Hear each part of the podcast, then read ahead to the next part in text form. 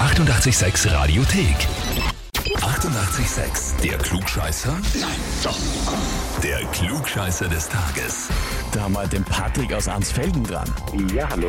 Patrick, weißt du, warum ich anrufe?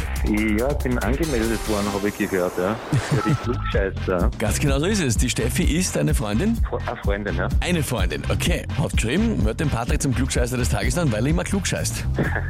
Ja, ich sag dir immer, ich weiß wirklich besser, aber es kommt darauf an, was für Fragen das kommen, ja. Okay, also sie will irgendwie den Beweis antreten, offenbar, dass du nicht alles Beste weißt, nehme ich mal an. Okay, ja. Ja, schauen wir mal.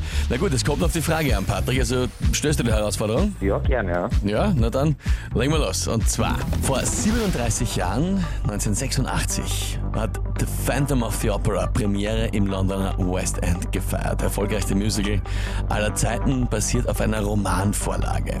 Hast du das Musical mal gesehen? Ähm, nein, leider, in dem Bereich bin ich wirklich nicht so versiert, ja. Also gut, die Frage dazu lautet, wie heißt das Phantom aus Phantom of the Opera eigentlich? Antwort A, das hat keinen Namen. Antwort B, das heißt Charles. Oder Antwort C, es heißt Eric. Puh, ich, ich kann wirklich nur raten und ich würde dann sagen, es hat keinen Namen, aber ich kenne es leider wirklich nicht, ja. Mhm.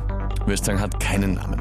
Na gut, dann frage ich dich einmal, Patrick, bist du dir mit der Antwort A wirklich sicher? Ich, ich sage jetzt mal ja, aber genau wissen kann ich es leider nicht, ja. Mhm.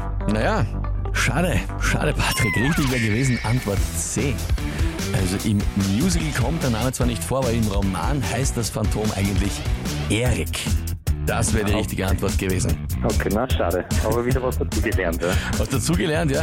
Die Steffi wird es da vielleicht jetzt ein bisschen vorhalten in nächster Zeit. Wahrscheinlich, ja. Aber gut, Patrick, ich sag trotzdem danke fürs Mitspielen, hoffe, es hat Spaß gemacht und liebe Grüße an die Steffi. ja, danke schön, ja. Und wie schaut's bei euch aus? Wen habt ihr, wo ihr sagt, ihr müsst mal unbedingt antreten zum Klugscheißer des Tages? Anmelden, Radio 886 AT.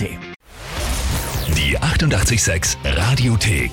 Jederzeit abrufbar auf radio886.at. 88,6. Eighty-eight, sex.